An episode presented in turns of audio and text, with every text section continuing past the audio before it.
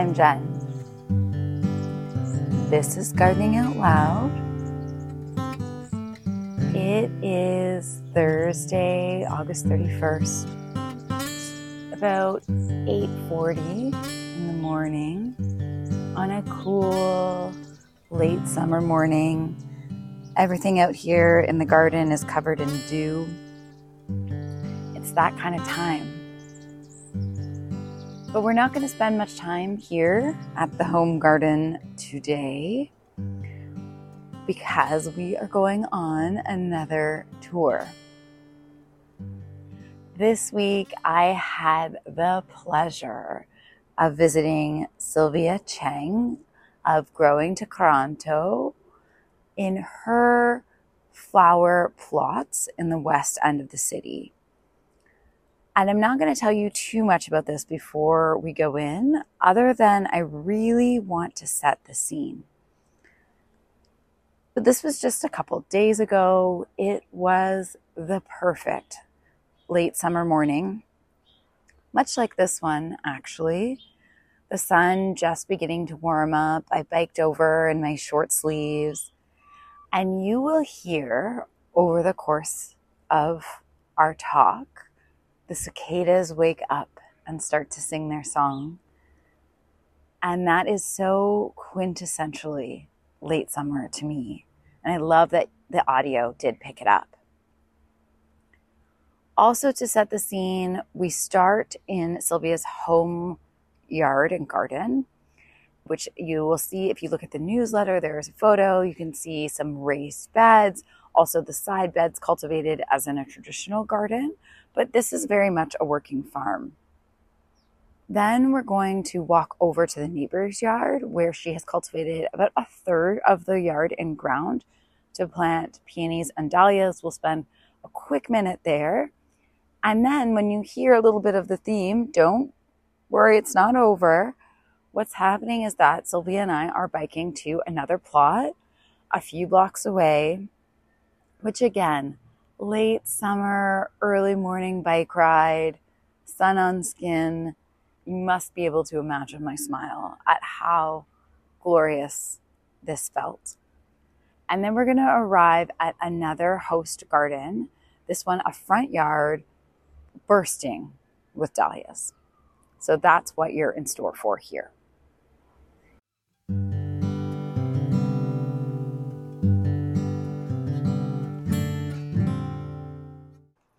Hi, my name is Sylvia, and my pronouns are she, her.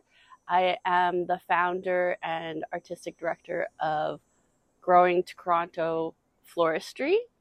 And right now, we are in the west end of Toronto, in an urban backyard on a main street. And this is where we grow some of our flowers. It's always been a place of refuge, especially because we live on a noisy street. It's nice to tuck yourself in the back corner and just kind of enjoy the greenery. We moved here at the beginning of the pandemic, and so it's been three years now. So the first year was just establishing the beds and amending the soil. And second year trial growth, third year, now we're in full production mode. When we first moved here, it was ooh, like this is all grass, that's all grass. And we added a lot of planters to add cultivation space. And we tried to make plants appropriate to the microclimates here. This side gets a lot of sun, which the dahlias love. And then on the south side, because of the tall fence that was here and the burning bush sort of border, it's a really nice shade spot for the hellebores. We did want fruit trees. So even though it's taking up quite a bit of space and will create quite a bit of shade canopy, it was important to us to have some of that here. So I guess over time we'll have less cultivation space in this particular garden. In the back corner here, we have a shady plot that we have acidified the soil for some rhododendrons that we inherited from my partner's family. They used to run a plant nursery out in Mississauga and they specialized in hybridizing rhododendrons. In this shady area, we have hellebores, which is such a nice pop of spring. They are still babies at the moment, but they should start blooming in January. We've got two wisteria plants that are kind of starting to grow into a little flower tunnel for us. Um, they're trellising on a double sakura blossom tree that's been here since we moved. This is a really gorgeous corner in the spring. And one of the wisteria plants smells like grape bubblegum. so it's fragrant too. Yeah, I learned the hard way that wisteria takes 20 years to flower from seed. So even though we bought like ooh, a five foot wisteria plant, it still hasn't bloomed over this corner, this is the snacking area. I've got some ever bearing golden raspberries. And yeah, whenever uh, I'm working here, I just snack on some of these. You got your summer crop and your fall crop, and pretty low maintenance, and you can always share the the bounty. Yeah, so this is the delphinium patch that I'm trying. We have a hundred pound dog and she loves to guard her space from raccoons. There's a raccoon family that lives back here and uses this as a corridor. So right now, because we have a young baby, my mom has her. And so she's not trampling the flowers as much in this corner, this is like, I want to say bonsai island. The future plan for here is to build a tea house. And so we wanted to create this seclusion, like picture window scene here. Um, so that's still in the plans. And these are planted really densely together because I use them for foliage. So we've got some nine bark, that have seeded. I love these. Some red bud in the spring. Down here, there's some herbs. We use oregano, creeping thyme as ground cover. So there's a back and forth between me and my partner. Because he comes from the nursery family, he likes really cultivated, intentional landscapes. And We've got stakes in here and corralling wire and really densely planted dahlias. I've tried to really make sure the place looks tidy as much as I can. So I grow mostly dahlias and I don't know if you guys are aware of the dahlia mania that's out there right now. It's real. Sometimes it can be harder than finding Beyonce tickets. You gotta have really fast fingers. So our most rare dahlias are planted here where I can keep a pretty close eye on them. Dahlias take ooh, a long time to grow from tuber to bloom, and we get quite a bit of time when they're very small. So we need to cover the ground around them to preserve moisture. And so we use radishes, beets, lettuce as intercropping vegetables. We can get three successions until these ones are big enough to shade their own root systems. So we've got some beets in here. Almost ready. So this year, because we have a baby, I decided I need to plant a vegetable garden just so she knows what vegetables look like. Because I saw an episode by Jamie Oliver where he went into an American school and asked the kids what french fries look like as vegetable forms, and they couldn't identify what a potato looked like. Shocking, I know. The tomatoes are very neglected as always. I don't have time to prune them. And this is our herb garden. The mint we use in our bouquet, so it's always lush. So I'll tell you a little bit about growing Tkaronto floristry as a business. We grow exclusively in residential yards in the west end of the city in a couple of different neighborhoods. As an urban farmer, it's always hard to find land. And so we try to partner with folks who sort of understand our vision and want to rip out their lawns. Last year we had 14 different plots that we were commuting back and forth between. This year we scaled back and didn't do a summer program. So we're growing on eight, which is a bit more manageable with a newborn. So there are different microclimates that we try to utilize. Some are sunnier, some are shadier, some are drier. And so we try to pick out plants that are appropriate to the environment. And also, because we are growing on uh, residential spaces, we also take into account the preferences of folks who live there. Right now, we're growing our peonies and dahlias next door. So they're just starting to come in if we want to go and look. Yeah, so this is a dahlia patch that is mostly the coral and apricot colors. We try to grow colors in the same area. So when we're harvesting for florists and designers that they are easy to bunch together. This year we started a floral dye garden in the front yard. Those are filled with coreopsis, lots of coreopsis. There's many different types, and then cosmos.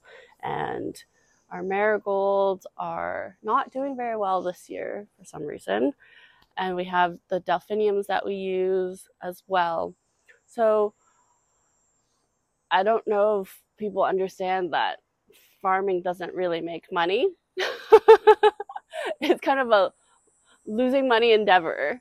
And we're trying to sort of make it enough of a viable business that it can keep going. And that means creating some added value products.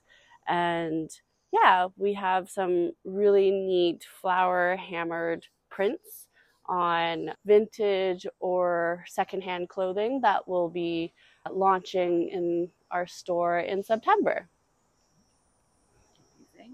So I have a art and design background myself in terms of formal education and I've been growing vegetables most of my life, I want to say. What attracted me to growing flowers specifically is believe it or not, 80% of the flowers used in North America are imported, which is an astonishing number that people don't realize.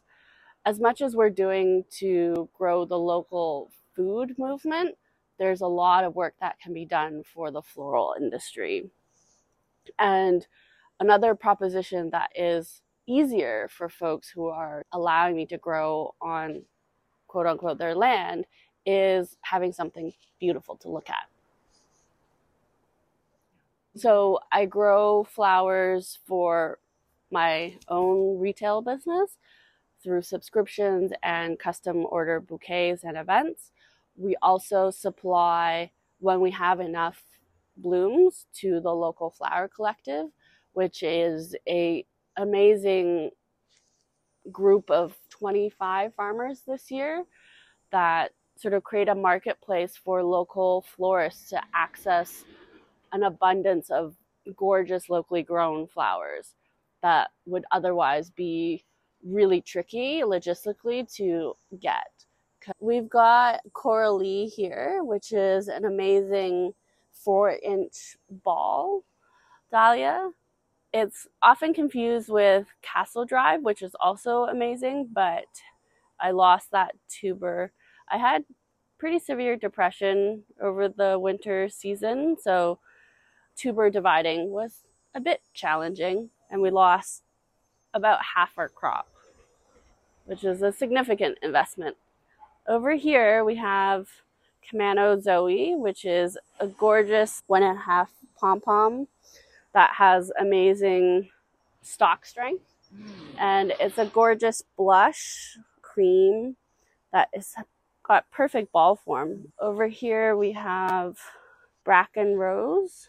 It's just starting to come in. I cut it recently, so there's no available blooms right now. Uh, we've got KA Cloud here that's been munched on a couple of times. So I hope I can get at least one tuber out of her, but there's no blooms this season, I think. My favorite, absolute favorite, which I don't have this year, I had last year, is KA's Mocha Jo. If you have it, please let me know. we spent a lot of money bringing in American varieties last year, but sadly they're they're gone. One of the reasons we chose to grow dahlias is when you harvest flowers, most of the time they have to be in bud form, which means people don't get to enjoy them in their garden. But with dahlias, they don't open that much in the vase once you harvest. So we like to harvest at about 60 to 70% open. And you have to remember to cut your dahlias hard to get long blooms. So right now, because it's still earlier in the season for us, we are cutting above the third node. Later on, it'll be just like one. Cut into water. You want to get it in water within a minute if you can.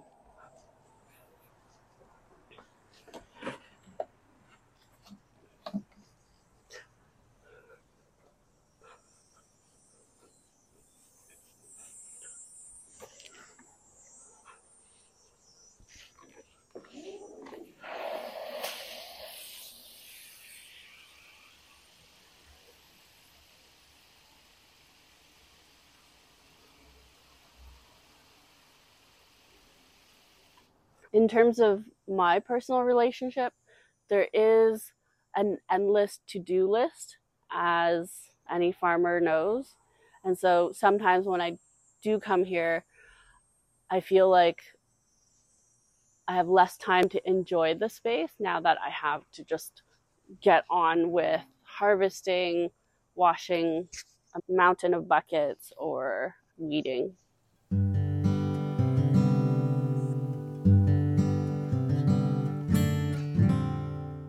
So we've arrived at one of our other plots. This one is a gorgeous west facing sunny spot. There's no tree canopies in the way. So the dahlias and cosmos really love it here. There's also irrigation set up, so it's quite lush. We have to keep stripping the leaves at the bottom to make sure they don't get mildew. And as a production field, you can tell that they're planted really close together to get those long stems. And we've got cosmos lining the borders, and then three really intensely planted rows of dahlias that are staked with T posts. And we plant calendula as trap plants on this one because there is we we saw some aphid pressure last year, and this year we spotted our first Japanese beetle, which we didn't have last year. Every year there's something new. Another thing that changed our relationship to the land is also rotations. So in this fall, when we sort of finish up with the dahlia season, we're going to dig up the tubers and then plant our tulip crop for the spring. And so it's a bed flip that happens in November. And we wait till November for tulip bulb planting here in the city just because there's a lot of squirrels that are still in the process of storing their nut harvests for the winter in October. So we'll wait until November 1st when they're mostly done. So there'll be less disturbance to the tulip bulbs and we're going to have our bulb sale coming up where you can find cut flower varieties that you won't find in a garden store. It's pretty much parrots and doubles. So, in terms of investment, I think we went through $10,000 worth of organic soil for starting the 14 plots. Yeah, it really does pay off, but it's a pretty hefty investment. Even though these plots are free to us, it is quite challenging logistically to sort of manage the route of getting between 14 different yards and doing that efficiently as you would need to to grow at scale.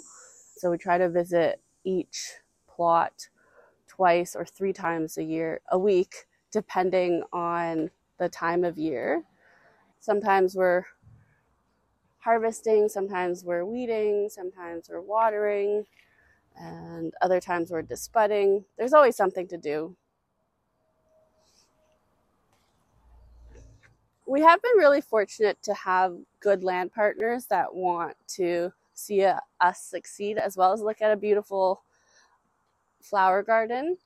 It can be challenging if there's a miscommunication, right? And we're looking for partnerships that are long term, so five years at least, because it's a hefty investment on our part to come and literally rip out their lawn and amend the soil to a state where it can be used for commercial flower growing.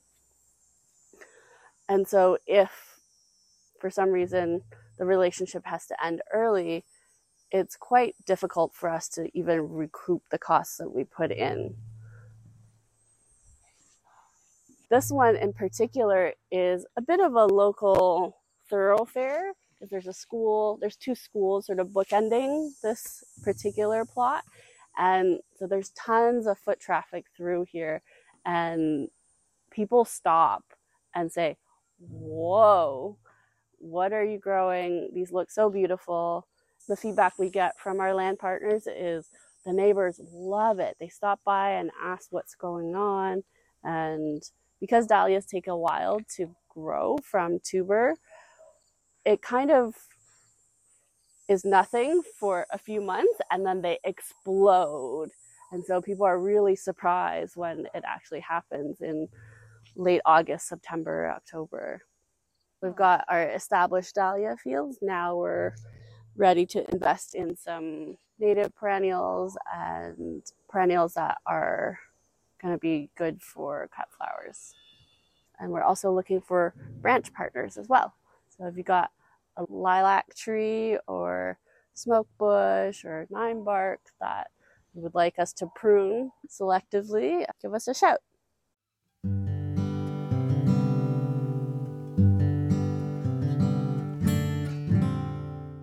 Thank you, Sylvia, for welcoming me onto your farm, your many plots, and taking the time to talk with us. As a dahlia lover, this was particularly fascinating for me. And I definitely took away some good tips that I might even implement.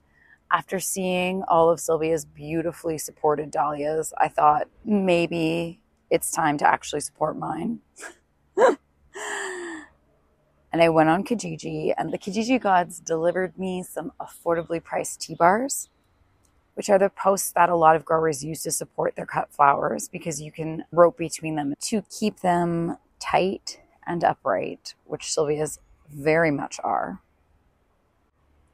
Also, for those of us who consume a lot of flower farmer content, maybe that's just me, I think that this visit gave me a new appreciation for how hard this can be. We all know that farming is hard, but I think a lot of people think that because flowers are so much more expensive than, say, potatoes, that maybe those farmers are doing really well for themselves. But you can see from the costs and the labor that go into making this work, even on land that is free, well, you can see why flowers are such a luxury item and how tough it can be to get going in a business like this. And I so appreciated Sylvia being candid about some of the startup costs, some of the challenges of running a business this way, that it isn't all just glorious sunny day biking from plot to plot as I experienced yesterday. Okay, I think that's enough from me today. I hope you enjoyed my conversation with Sylvia as much as I enjoyed having it. And I am wishing you a wonderful week ahead to savor these precious late summer days. Some of the best we have on offer here in Toronto, in my opinion. Take care, everyone. We'll talk soon.